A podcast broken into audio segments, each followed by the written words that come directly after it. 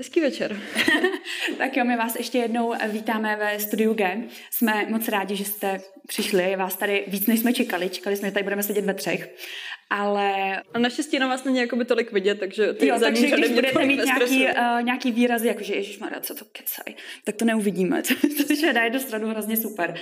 Ale uh, taky bychom chtěli ještě tak nějak u podcastu přivítat i ty, co to budou poslouchat uh, zpětně protože tenhle díl bude pak vycházet na podcastech, eh, jakože na Spotify, Apple Podcast a tak dále. Já se zeptám, slyšíte mě dobře? Jo, jo, jo, jo, jo, jo. My ještě nejsme ti zvyklí, že jako eh, každá máme mikrofon jako v ruce, tak jsme z toho takový nesví. My jsme nesví z hodně věcí, takže ještě jednou bychom vás chtěli poprosit o schovývavost. Přece jenom jsme úplní začátečníci, co se týká nějakého veřejného vystupování, ale snad nějak zvládnem. Snad to nebude tragický. Doufáme v to. Úplně, úplně tragický. A my jsme si dneska pro vás připravili teda dva uh, kriminální případy, které se odehrály tady v Ostravě nebo poblíž Ostravy. S tím, že teda první je takový, jak bychom to řekli my, co jsme v tom takový jako až moc zaběhlí, tak je taková jako klasika, mord. Ale ten druhý trošku víc, eh, trošku víc jako rozebereme a bude to trošku víc, jak to říct, emotivní. No. Je to víc, víc emotivnější. Tak jo, tak, tak vrneme se na to.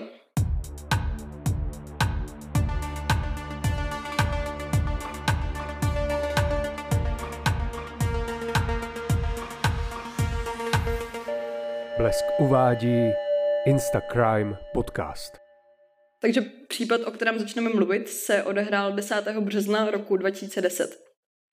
Tehdy 37-letý Patrik Vichr bydlel u svého vlastně kamaráda, 52-letého Vladimíra Šugára v pronájmu v Kopřivnici, takže to byly prostě spolubydlící. Já mám jenom zmáčkneš mezerník. Uh, jistě.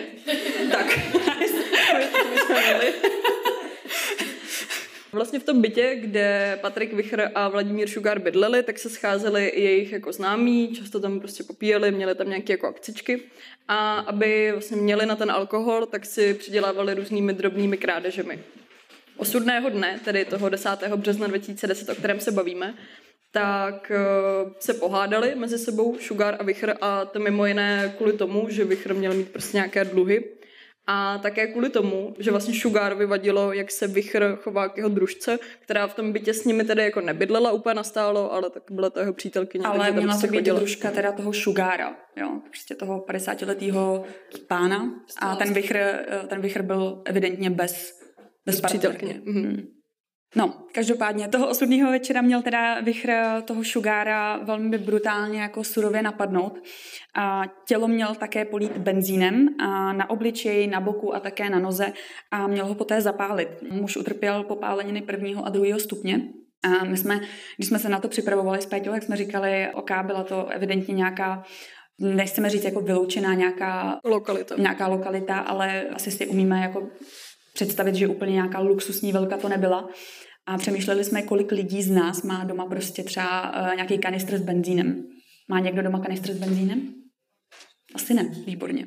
Jakože mně by to třeba přišlo osobně jako pochopitelný, kdyby to byl nějaký jako, eh, nevím, prostě rodinný dům nebo nějaký statek, kde máš prostě nějakou jako motorku, nějaký fichtl nebo něco takového, takže do toho máš jako benzín, ale prostě v bytě podle mě jako v nějakém panelákovém jako neschováváš úplně kanistr s benzínem. No, takže my jsme to nějak viděli v tom slova smyslu, že prostě se pohádali, nějak ho zbyl a zbyl ho takovým způsobem, že už prostě jako ten sugar zůstal ležet a teda došel si pro ten benzín a podpálil ho.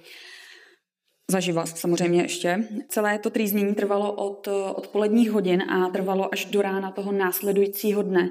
Takže těch hodin toho utrpení tam bylo jako opravdu, opravdu jako hrozně moc. Státní zástupce uvedl, že muž před smrtí trpěl výraznou bolestí a doslova mučivými útrapami a Vichr si podle něj počínal bezcitně a chladnokrevně, což asi bychom vydedukovali i my jako z toho, jak k tomu jako přistupoval. Během toho celého jako běsnění mu s přestávkami zasazoval vlastně jak velký počet úderů pěstí, tak eh, ho i kopal, zatímco měl na sobě obuté polobotky. Což mi taky úplně nepřijde jako nějaký akt eh, jako afektu prostě, když eh, jako nepočítám s tím, že když byli doma a popíjeli, takže měl rovnou jako obutý nějaký polobotky, Kor ještě teda, pardon, že to, to skáču, když se potom dostaneme k tomu, jak to Vichr vlastně zdůvodňoval jakoby u toho soudu, že jo, tak eh, když jako se vzpomeneme na ty polobotky, tak mi to taky přijde teda jako dost eh, no, zvláštní. A to poznáme čo skoro. No, každopádně, zároveň jako měl ho kopat eh, zejména do hlavy a do hrudníku. Na tu hlavu mu měl tak jako částečně i stoupat, ale měly tam být nějaký jako údajný přestávky, protože ačkoliv to zní jakkoliv blbě, tak přece jenom když někoho jako mlátíte, tak je to fyzická námaha. Ještě jako x hodin, že jo? Ještě jako x hodin, jak jsme říkali, bylo to od odpoledne do následujícího dne, jakoby do rána, kdy taky muž jako zemřel. Zároveň bylo taky prokázáno, že toho muže, vlastně toho šugára, že s ním házel o sousední dveře od sousedovic jako bytu ale nikomu to vlastně jako nepřišlo divný a nikdo vůbec nezavolal policii. Což vemte si, že asi x hodin tam slyšíte nějaký naříkání nebo jako hrozný zvuky, že jo? když vás někdo podpálí, tak asi tam zpívat nebudete. A když vám někdo jako háže s nějakým člověkem v dveře, tak si také úplně neřeknete, hm, dobrá party, nebo jako prostě, jo, tak eh, nám to přišlo taky takový jako pozoruhodný, že prostě těm sousedům jako neřekli si, ale ty asi zavoláme policii, ne? Prostě nic. Jako ono, i když ti někdo, já nevím, třeba jakože prochází kolem těch dveří a třeba omylem, já nevím, třeba bouchne do těch dveří nebo něco, jak si řekneš, aha, někdo klepe, tak jako by jdu otevřít, jdu se podívat. Ale... ale tam prostě týpek hází s jiným týpkem v dveře a... A nic. Sedíš jako si, ok. Hm. Co jako? no, takže tak. Muž zemřel teda až, až nad tím ránem a ačkoliv utrpěl mnohočetná zranění, tak bezprostřední příčinou smrti bylo poranění plic, což asi předpokládáme, že to bylo kvůli tomu, jak těma polobotkama do něj kopal. Taky ten šugár utrpěl zlomeniny žeber, měl roztrženou celou hrudní stěnu a zhmožděné obě plíce. A měl taky jako vážná poranění hlavy a mozku, což se asi jako není čemu divit po tom, co, co mu všechno jako by dělal. Znalci vlastně u soudu později uvedli, že s takovou mírou brutality se dosud, tedy do toho roku 2010, kdy se případ stal, nesetkali, takže to byl vlastně zvlášť jako závažný případ. Určitou roli vlastně v tom mohl sehrát i pervitin, který Vichr prostě opakovaně dlouhodobě jako užíval, tak ostatně jako u každé jiné drogy, tak to prostě změní jako nějak vědomí a ten člověk se prostě chová mnohem agresivněji a méně jako předvídatelně než prostě zastřízliva. Vichr ale svoji vinu zásadně odmítal, Potom tvrdil, že tedy muži jako ublížil, nebo jako, že ho napadl, ale odmítal tedy to, že by Šugára zavraždil a odmítal to i před krajským soudem v Ostravě. Vichr vlastně svoji verzi stavěl na tom, že kromě něj a Šugára, tak eh, ten osudný den s nimi v bytě byla ještě jedna žena a jeden muž. A ti dva, ta dvojce a Vichr pak vlastně odešli k podniku ČSAD, kde si měli nakrást jako nějaký hliník. Nějaká pracovní výprava. No jasně, no, prostě jdeš si, jdeš si pro hliník. A když se vraceli, tak se tedy rozdělili a Vichr se vrátil do toho bytu sám kde tedy našel Šugára ležet v kuchyni v dost jako zbídečném stavu.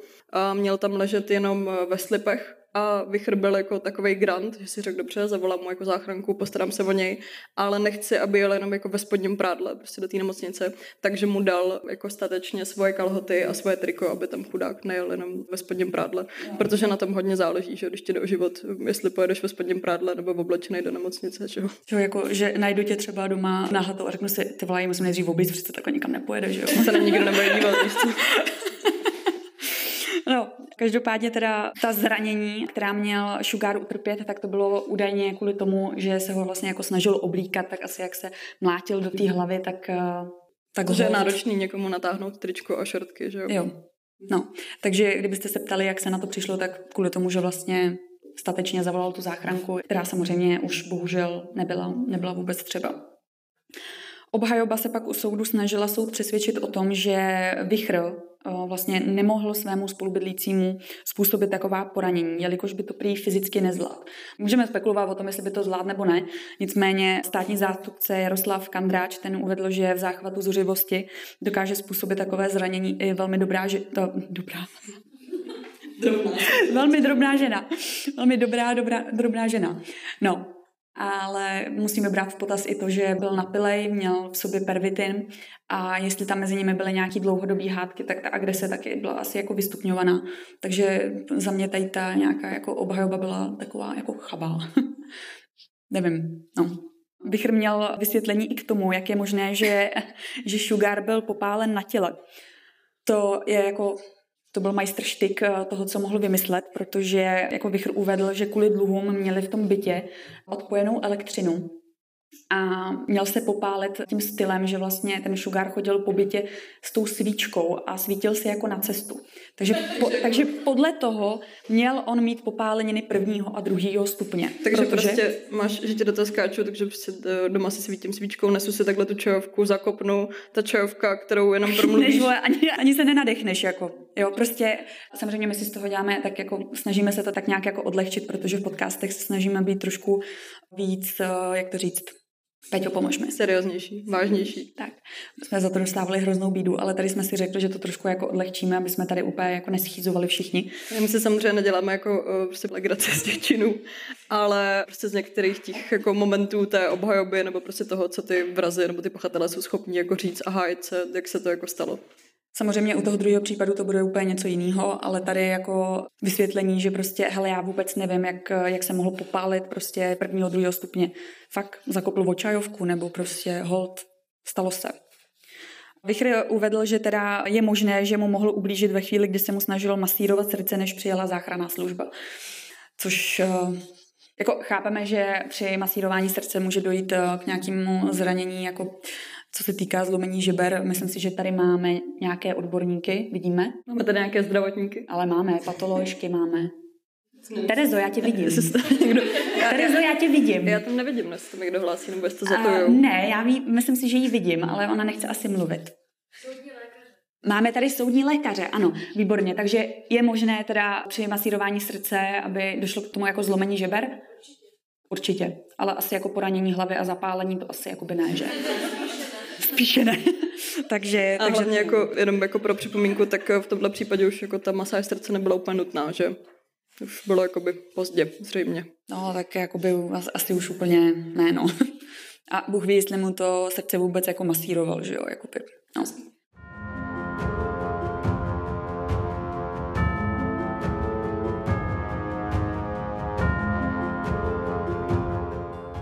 Za vraždu, která, jak už jsme teda zmínili a vy jste zajisté pochopili, která byla spáchána zvlášť surovým a trýznivým způsobem, tak Vichrovi hrozilo 15 až 20 let, případně výjimečný trest 20 až 30 let nebo do životí. Krajský soud v Ostravě nakonec Vichra odsoudil v roce 2011 k 17,5 letům trestu odnětí svobody, což později potvrdil i vrchní soud v Olomouci. Tady je možná ještě dobrý zmínit, že těch 17,5 roku bylo i za to, že Vichr vlastně předtím měl jako několik jako krádeží a nějakou jako majetkovou trestnou činnost menší, takže to byl jako souhrný trest, jak tedy za tu vraždu, tak tady za ty jako drobné delikty. Vichr se samozřejmě podal dovolání k nejvyššímu soudu, protože se nesouhlasil, že? protože on přece nikoho nezabil ale nejvyšší soud to odmítl v únoru 2012. Pokud již Patrik Vichr nebyl propuštěn na podmínku, tak by měl být propuštěn dle našich propočtů a výpočtů zhruba za čtyři roky. Takže... Jsme teda jako hrozně špatný v matice, nebo aspoň já, ale počítali jsme to dlouho, takže za čtyři roky by měl být, eh, by měl být teoreticky jako propuštěn. A teď by mě spíš zajímalo, 17,5 let eh, za takovou vraždu, přijde vám to hodně nebo málo? Málo. Málo? Kolik byste si představovali? Za lidský život je to hrozně málo. Já si myslím, že to tady máme strašně špatně nastavené.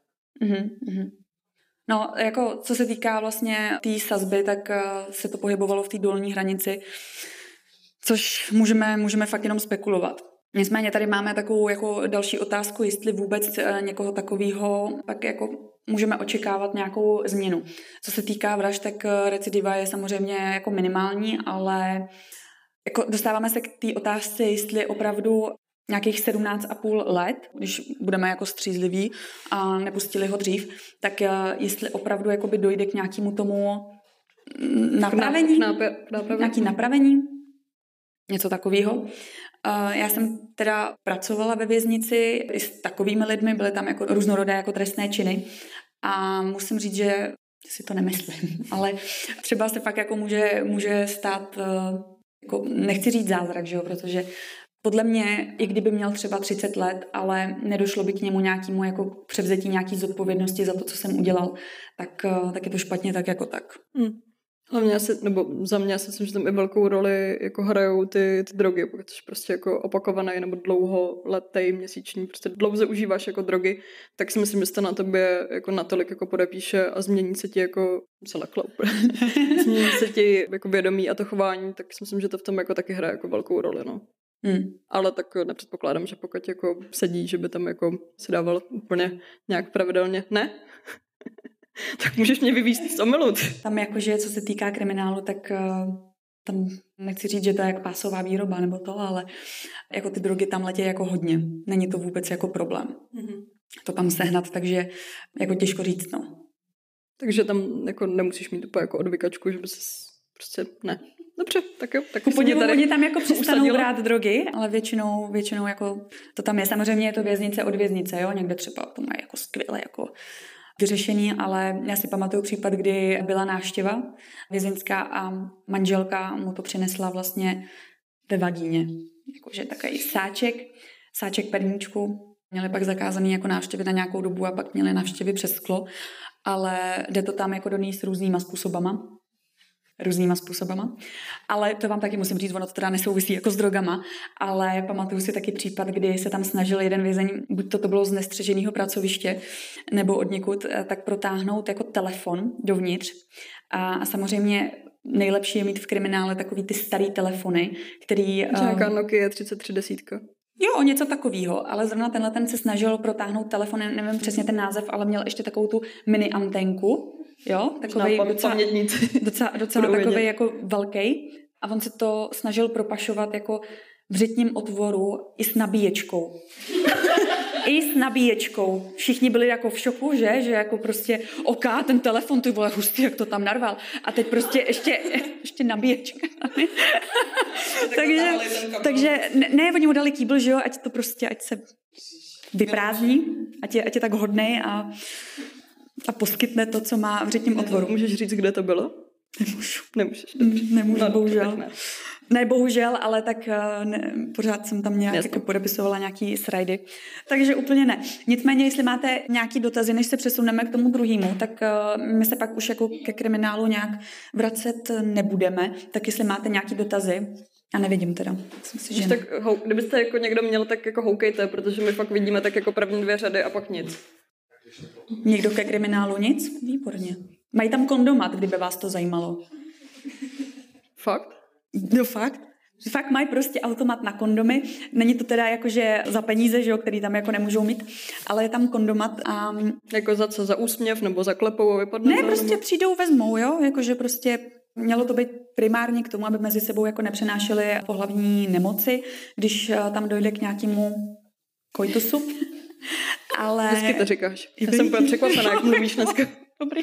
Ale oni to používali primárně k tomu, když říkalo se tomu vlastně, ať budou jako nachcat, protože z toho pak poznávali, jestli náhodou jako neměli v sobě drogy nebo tak.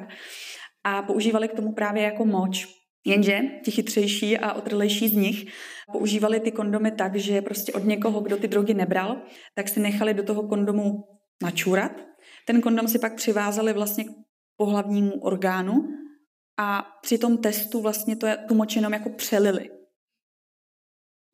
Nejsou blbí, nejsou blbí, jak na co teda, ale zrovna na tohle ne, takže byli opravdu jako velmi, velmi vynalézaví, co se týká tady toho. Zajímavý. Máš super zkušenost. Velmi, já miluju. no, takže pokud někdo nic, někdo Já nic.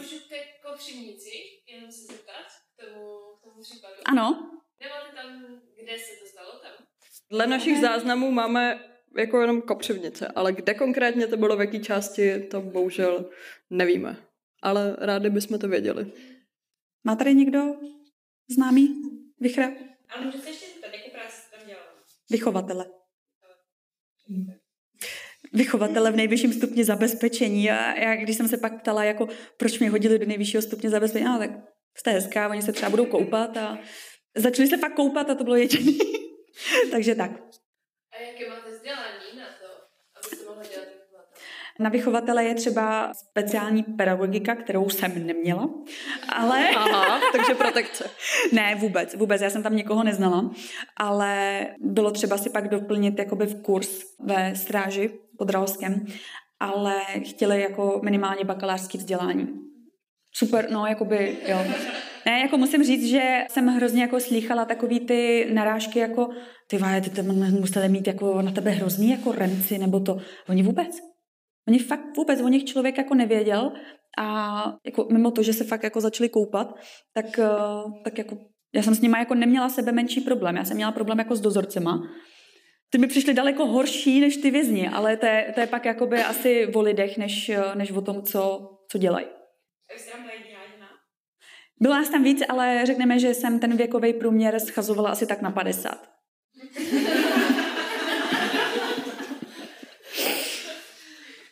No, tak teď jsme si dělali trošku srandičky. A teď si dáme něco trošku vážnějšího, dejme tomu.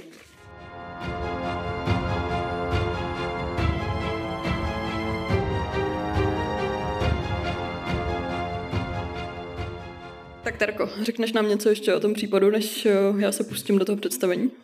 Jo, ok. Takže teď se teda podíváme na případ Kateřiny Vaštíkové, která byla odsouzena za vraždu svého novorozeného dítěte. Já se zeptám ještě předtím, než začneme. Zná někdo ten případ? Slyšel o něm někdo? Kateřina Vaštíková, neříká vám to nic? Tím líp, výborně. Aspoň se nemusíme tolik bát. Dobře jsme vybrali. Tady však, eh, než začneme, já, jako ono to asi nebude vidět, nevím, uvidíme tak eh, je na místě jako podotknout, že pokud eh, dojde k eh, takové tragické události, kdy matka zavraždí své novorozené dítě, tak náš trestní zákonník kalkuluje s dvěma možnými jako variantami, kdy vlastně buď přichází v úvahu posouzení podle paragrafu 140, což je normálně jako vražda a spáchaná na dítěti mladším 15 let, kdy v takovém případě může být teda pachatel, v našem případě teda jako pachatelka, odsouzena k trestu odnětí svobody 15 až 20 let nebo výjimečný trest 20-30 eh, nebo do životí, jako jsme to měli u Vichra.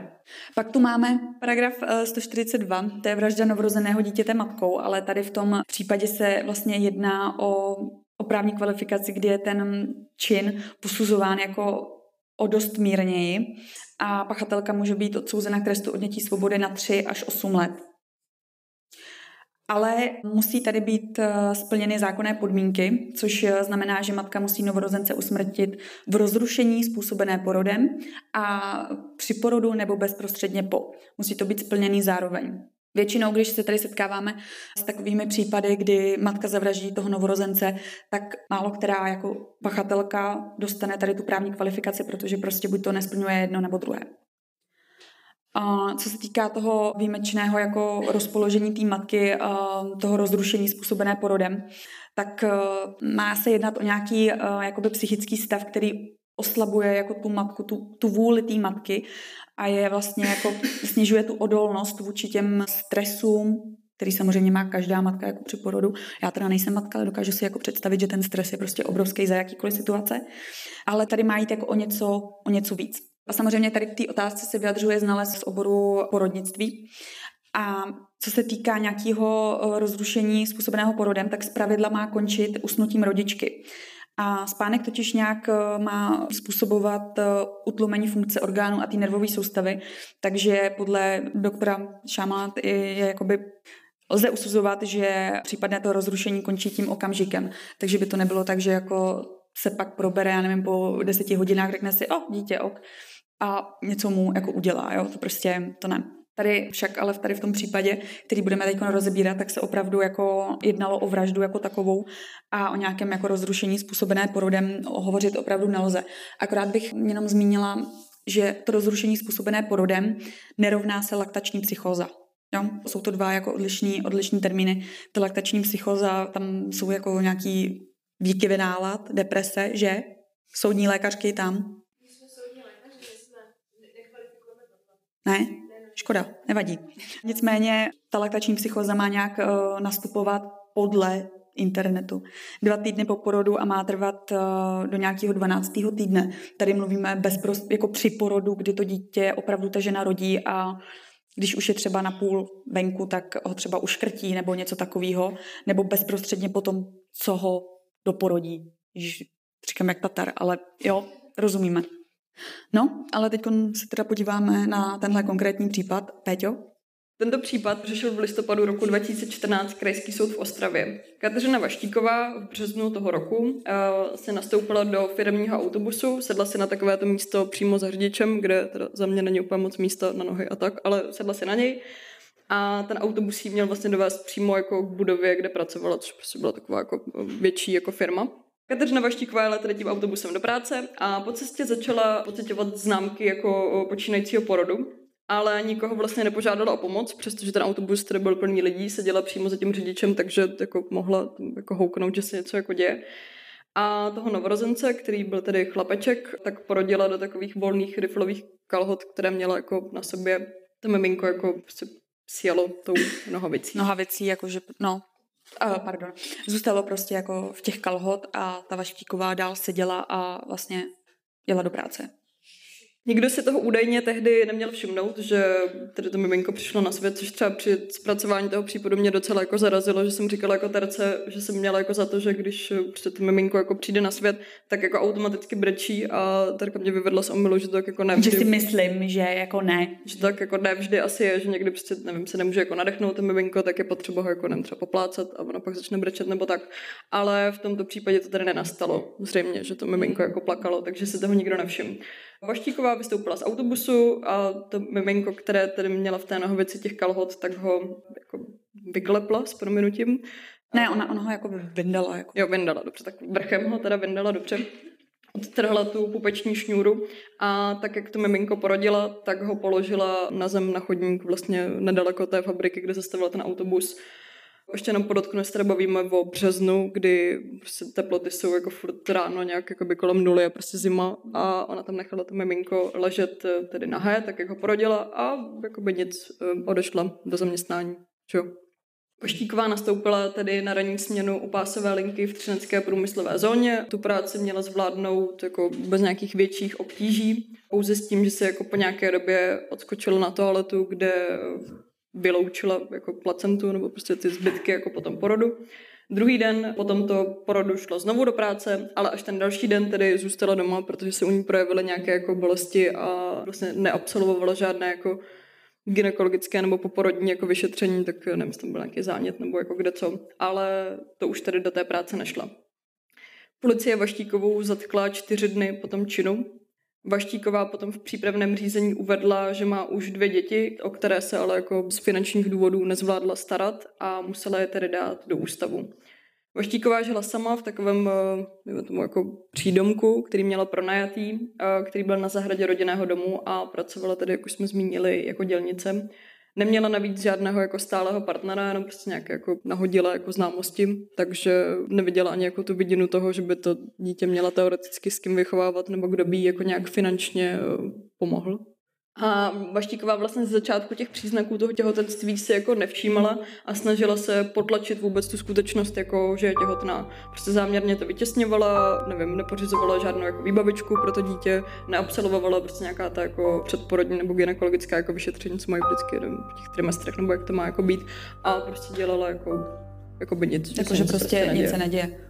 Nicméně novorozenec eh, zemřel během 10, maximálně 20 minut na podchlazení a našla ho ostraha pracovního areálu a teda dítě už bylo, bylo mrtvé. Pokud si teda říkáte, jak je možné, že nikdo neslyšel to dítě už jako plakat, když už bylo jako na mrazu, tak eh, u novorozence zimou dochází k útlumu a spánku, takže je možné, že to dítě ani jako plakat nemuselo. My jsme s Peťou říkali, že vlastně z toho autobusu vylezlo Bůh ví kolik lidí a nikdo si vlastně nevšiml, že, že ta Vaštíková jestli náhodou jako nečekala třeba, než všichni jako zalezou do toho areálu a pak to dítě jako vyndala. Nemůžeme říct, ale znalec oboru klinické psychologie uvedl, že inteligence Kateřiny Vaštíkové se pohybuje v pásmu výrazného, opravdu výrazného podprůměru. Také uvedl, že je poznamenaná nerovnoměrným vyzráváním v důsledku nepříznivých biologických vlivů a má tendence spochybňovat svůj úsedek a má také strach z nehodnocení druhými. Také má se projevovat malou sdílností vůči všemu a hlavně v sociálně náročných situacích se extrémně obává kritiky a odmítnutí. Zároveň se také snaží všem zavděčit a má příznaky vyhýbavé poruchy osobnosti. Znalec uvedl, že je nutné jako říct, že ta Vaštíková se nepřipravovala na příchod toho dítěte, ale zároveň se nepřipravovala ani na vraždu toho dítěte. Prostě můžeme si to jako představit tak, že žila ze dne na den a každým dnem jí rostl břich, ale ona prostě jako dělala, že vlastně se to vůbec neděje. Oni to dost jako schazovali na tu vyhýbavou poruchu osobnosti. Ona to jako nechtěla řešit, nebo v tu chvíli asi jako ani neuměla, nebo nechtěla. Jako to snažila prostě, když máš jako nějaký problém, tak ho furt jako odsouvat, ano, odsouvat, ano, odsouvat, odsouvat a A najednou se ocitáme na místě, kdy jede do práce a začíná rodit. Potřebuje to logicky nějak jako rychle Potřebuje vyřešit. to jako vyřešit a opravdu jí bohužel jako nenapadne, že si má zavolat pomoc.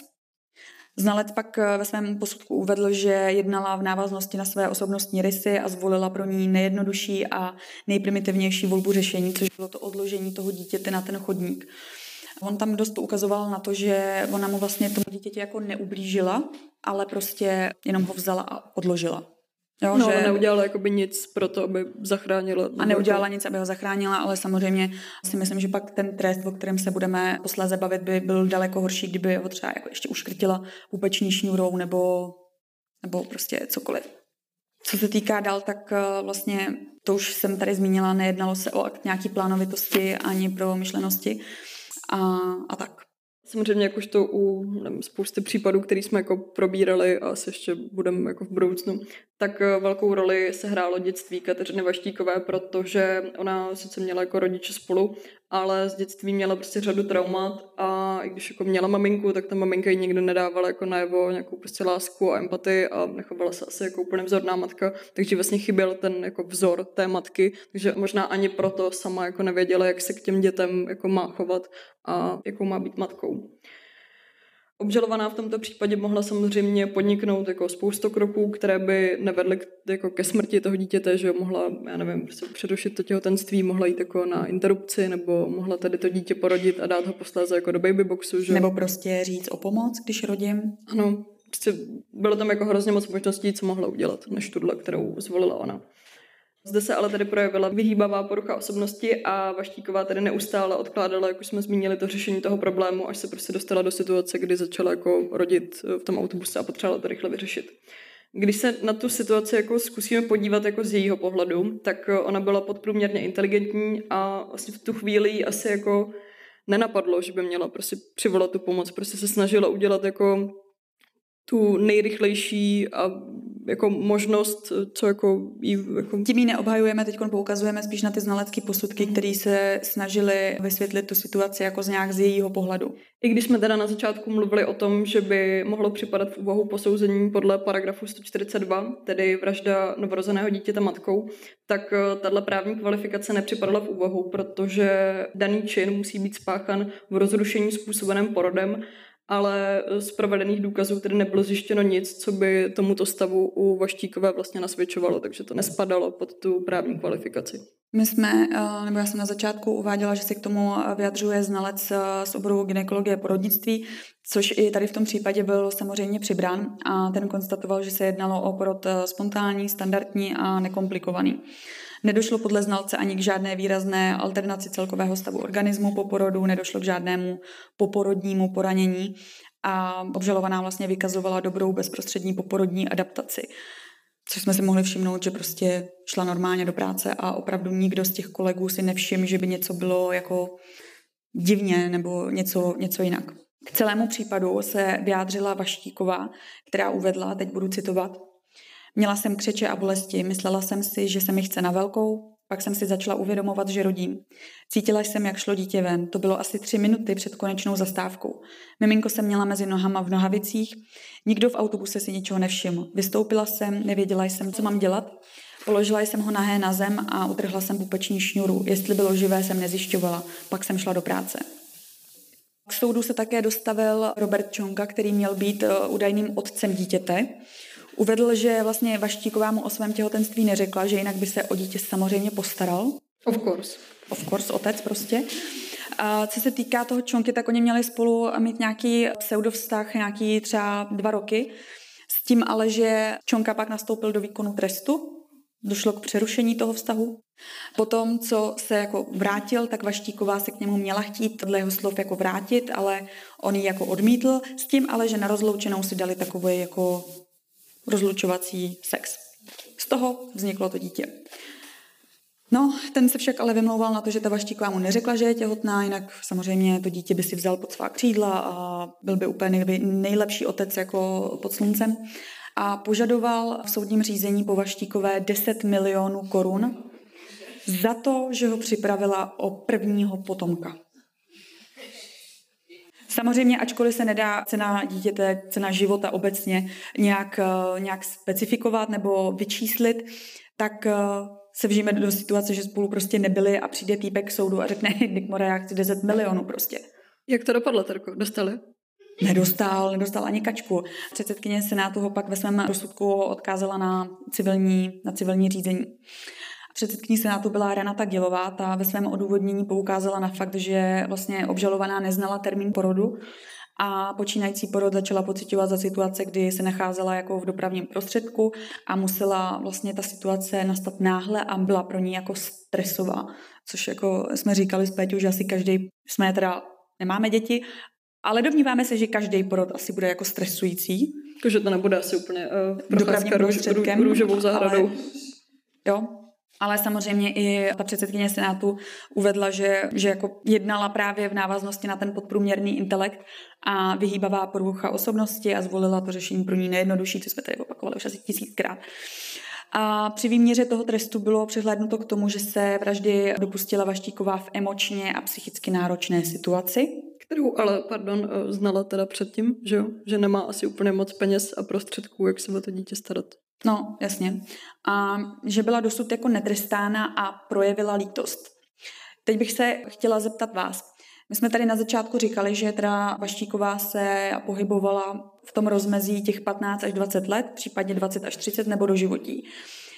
Já se teď zeptám, kdo si myslí, že dostala 15 až 17,5, což je dolní hranice té trestní sazby, ať vedne ruku. Takže to vypadá na většinu. 18 až 20, výjimečný trest. Výjimečný trest nikdo, správně, výborně. Tak Vaštíková dostala ten nejnižší možný trest, což bylo 15 let. Takže se nedostala ani jakoby nějak k tomu, k té půlce. Jo, můžeme spekulovat, jestli to je hodně nebo málo, samozřejmě tady od toho samozřejmě jako nejsme, ale ten konečný verdikt byl teda 15 let. Státní zástupce Iva Štíková si teda ponechala lhutu, ale nakonec, nakonec to k odvolacímu soudu nešlo. Takže 15 let, no.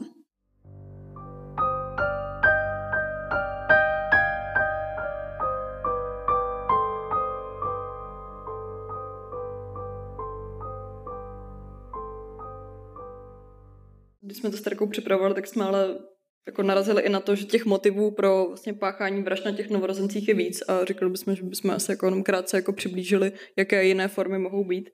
Tak mimo jiné to samozřejmě můžou být i narušené vztahy, například eh, když manžel, no teď mluvíme jako konkrétně o případu, který nechceme úplně dopodrobně popisovat, ale byl třeba případ, kdy manžel jako fyzicky napadal a jako hrubě zacházel jako se svou ženou i s dětmi, které už jako společně měli.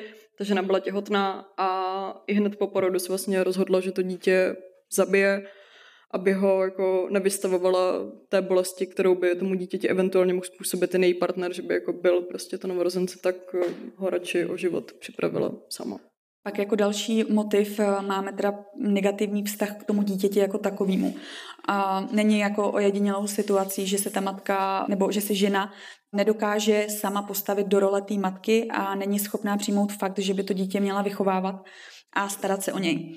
Protože ženy to samozřejmě to dítě může představovat jakousi jako překážku a problém pro nějaký plánovaný život, který si pro sebe vysnili. A jako názorný příklad lze uvést případ 26-leté ženy, která v roce 2012 tajila své těhotenství před dlouholetým partnerem i svou rodinou. A tady bych chtěla připomenout, že ta žena byla velmi dobře finančně zajištěná. Ten partner to miminko si jako přál, chtěl ho. Já spíš jenom, Terko, že se do toho skáču, ale mě jako zajímá, jak před jako dlouholetým partnerem, nebo partnerem, se kterým jako žiješ, předpokládám, že spolu žili, jak jako zatajíš to, že jsi těhotná, že se toho jako nevšimne. Jako chápu, že nějaký třeba ty první měsíce eventuálně jako jo, ale přece když jsi jako v osmém, v devátém, tak jako úplně neřekneš, já jsem, uh, měla, já jsem měla kamarádku, která byla v sedmém měsíci a měla jenom tak jako, že jako já, když se najím. Jo, prostě nepoznáte to. Ale ona, tuším, že tady v tom konkrétním případě se jednalo o to, že ona se měla jakoby Měla mu tvrdit, že má nějaké zdravotní komplikace, že má cysty a že se prostě to tak jako různě nafukuje a měla nosit velmi volné oblečení. Takže tady z toho důvodu. A nicméně teda, jak jsem říkala, byla velmi dobře finančně zajištěná, ten partner si to dítě přál, ale i přesto potom vlastně tajně porodila na záchodě zdravou holčičku, kterou i hned po jejím narození zardousila roubíkem od toaletního papíru a uškrtila pupeční šňůrou. Tu novorozenou holčičku, která již mrtvou vložila do igelitové tašky a pochodila na zahradě před domem. Takže, A pardon, podle jejich slov si nechtěla ničit kariéru. takže, mhm, takže se zničila život rovnou. No, takže se zničila kariéru i život. Hm. Tady ty případy vám záměrně eh, nepřibližujeme víc, protože od září chystáme takovou minisérii. Ještě pro ní nemáme úplně připravený název, ale něco v tom slova smyslu jako krkavčí matky. Matky, který vraždí. A tady ty případy tam budeme rozebírat uh, detailnějc.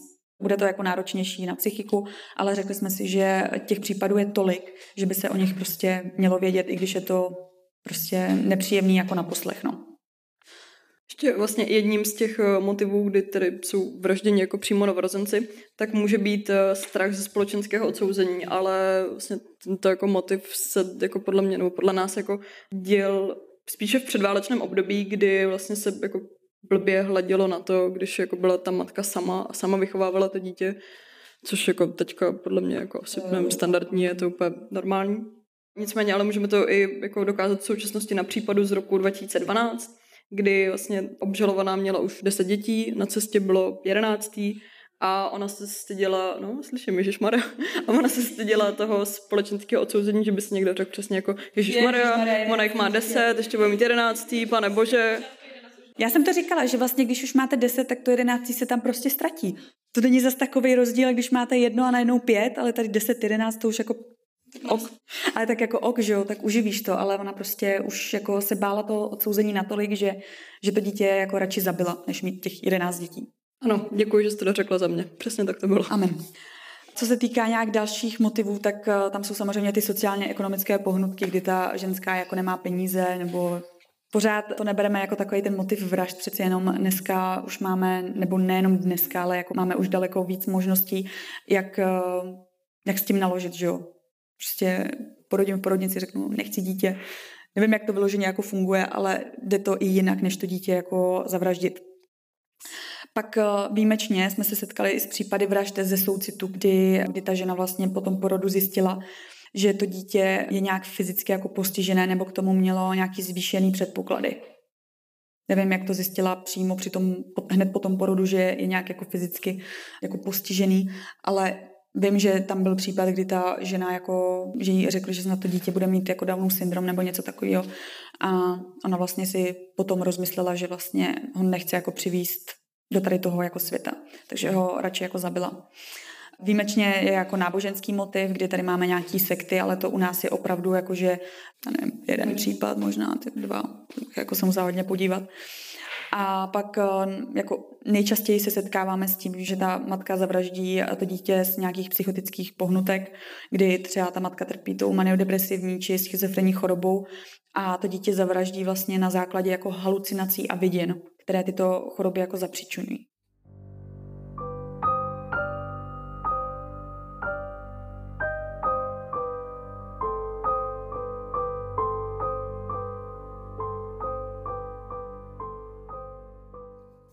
Já se ještě zeptám na tebe, první dotaz. Když jsi mluvila o své práci u soudu, zažila jsi někdy nějakou nebezpečnou chvíli, kdy jsi tam třeba bála? Mě myslela, že se zeptáš na ten kriminál. Jo, tak to jo.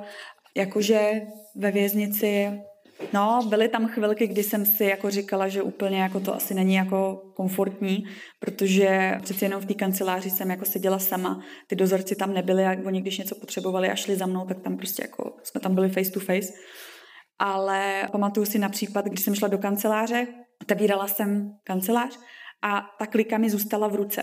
A já jsem byla hrozně nasraná. Říkám, tady plný barák chlapů, ty vole, tady prostě nikdo neopraví ani jednu zastranou kliku.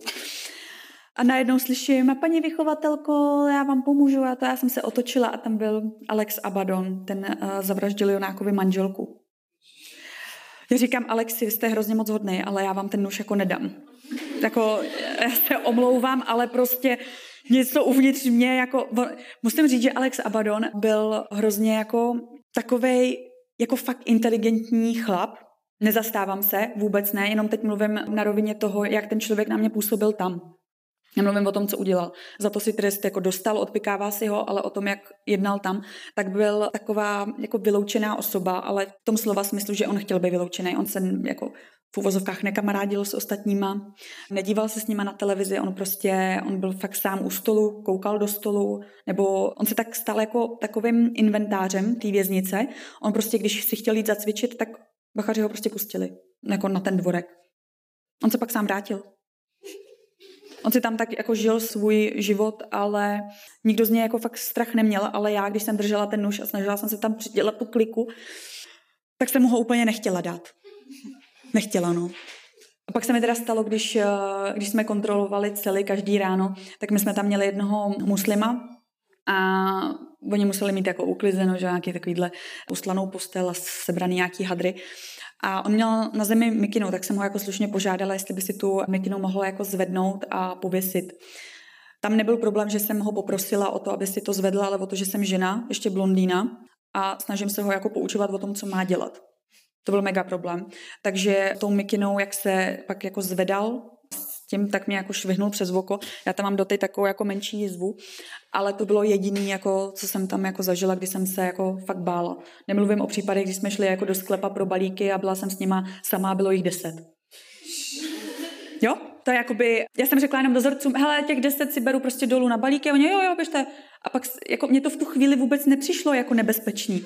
Já jsem si říkala, jo, prostě jdeme na balíky, co vám má přijít, tabák, nebo jako, jo. A, a pak takhle zpětně si říkám, ty vole, oni mě tam mohli prostě zaříznout úplně nahned, kdyby jo chtěli. No, takže, takže to bylo tak. Děkuji za odpověď. Zeptal bych se Péti, kdy se ona v redakci, ale doufám, že, že nikdy. Tak spíš uh, taková jako blbá otázka, ale jestli ty máš nějaký jako svůj oblíbený případ, co jste už řešili v rámci Instagram podcastu. No, Jirko, je to trošku blbá otázka, ano. ne, tak ono jako nedá se jako samozřejmě říct, jaký případ jako je oblíbený, možná spíš jako který mě třeba nejvíc jako zasáhl, nebo nevím, je mi z něj ousko jako dodnes a jsme docela nedávno řešili jako s Terekou, že my se podle mě na takový, to zní fakt jako hrozně debilně, jako top trojce, ale na takových jako třech nejhorších za nás případech který se nám nejhůř jako zpracovávali a dělali, to je asi jako jedno, jestli první, druhý, třetí, prostě mezi nimi je určitě oplíštil což byl, myslím, jeden z našich prvních dílů, což bylo prostě únos nebyla to novorozená holčička, bylo 19 měsíců. No, dobře, tak už nějaký jakoby, ne batole. Je to batole už? 19 měsíců je podle mě batole, ne? Jo, dobře, děkujeme za upřesnění. No prostě byla takhle malá holčička, se kterou tam přijala prostě maminka, že byla prostě nemocná, měla teploty a tady ten muž prostě odnesl z té nemocnice přímo. Ano, díky za doplnění, Terko. A pak tu holčičku prostě dost jako brutálním způsobem nějak jako sexuálně zneužil a ten popis toho byl jako příšerný, tak to je jeden případ. Pak určitě od našich slovenských kolegů Svitek, z toho mi teda je mdlo jako dodnes. To bych eh, ráda doplnila, že to byl jediný případ, u kterého jsem myslela, že ho budeme točit eh, na víc dní, protože Péťa byla opravdu jako zelená a myslela jsem, že tam s ní každou chvíli sekne, takže tady to myslím, že je Péti jako top asi. No, jako to, nejhor, to, nejhorší, jako že případ. bylo jako fakt eh, fakt nejhůř. No a když jsem teďka, nebo když jsme připravovali scénáře na další besedy, který kdybyste chtěli, tak můžete třeba do Prahy za náma, nebo do Ústí, nebo do Brna, to máte docela blízko. Kdyby se vám to dneska líbilo, tak můžete popojet do Brna. Tak když jsem připravovala případy na Prahu, tak tam byl Michal Schubert, který dost jako brutálním způsobem prostě vyvraždil jako se to týkalo jako rodiny a bylo to fakt jako hrozný a ještě když jsem to zpracovala, tak tam byl to ještě jeden případ a to byla, to, o tom vlastně taky nebudu mluvit, se na mě tak výrazně podívalo, protože ho chceme řešit v dalších dílech No a to bylo taky, jako se týkalo rodičů a bylo to dost jako brutální. Tak asi tak, no.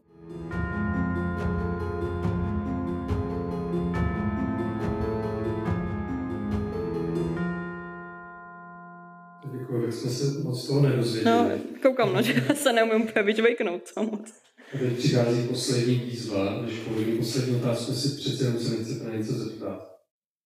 Bych se zeptala ještě Pejky, protože jsem viděla, že na Instagramu byla tady ten svůj sudecký vtípek, tak odkud teda pochází? Jo, já jsem z Litvínova, prosím pěkně. Právě když jsem přijížděla jsem do Ostravy, tak já jsem říkala, že si připravila, kdybych jela domů, jako když jsem viděla prostě jako ty komíny, tu chemček, jsem si říkala, je. Yeah. Ale my máme podle mě starkou jako takovou, uh, nevím, takový podobný, jakože spousta lidí třeba říká, že Ústecký kraj je prostě jako hnusný a všude jsou jako továrny a to prostě špinavý a tak a tak. Ale já nevím, no, já to mám prostě jako ráda a vlastně se mi to jako líbí. A když jsme jenom projížděli Ostravu, teda jenom jako kousek z toho, co jsme viděli, tak mě se to město vlastně jako docela líbí a mrzí mě, že tady nemůžeme být díl a projít si to. Jo, určitě. Já jsem z Ústí, takže mě, mě je dobře vlastně kdekoliv.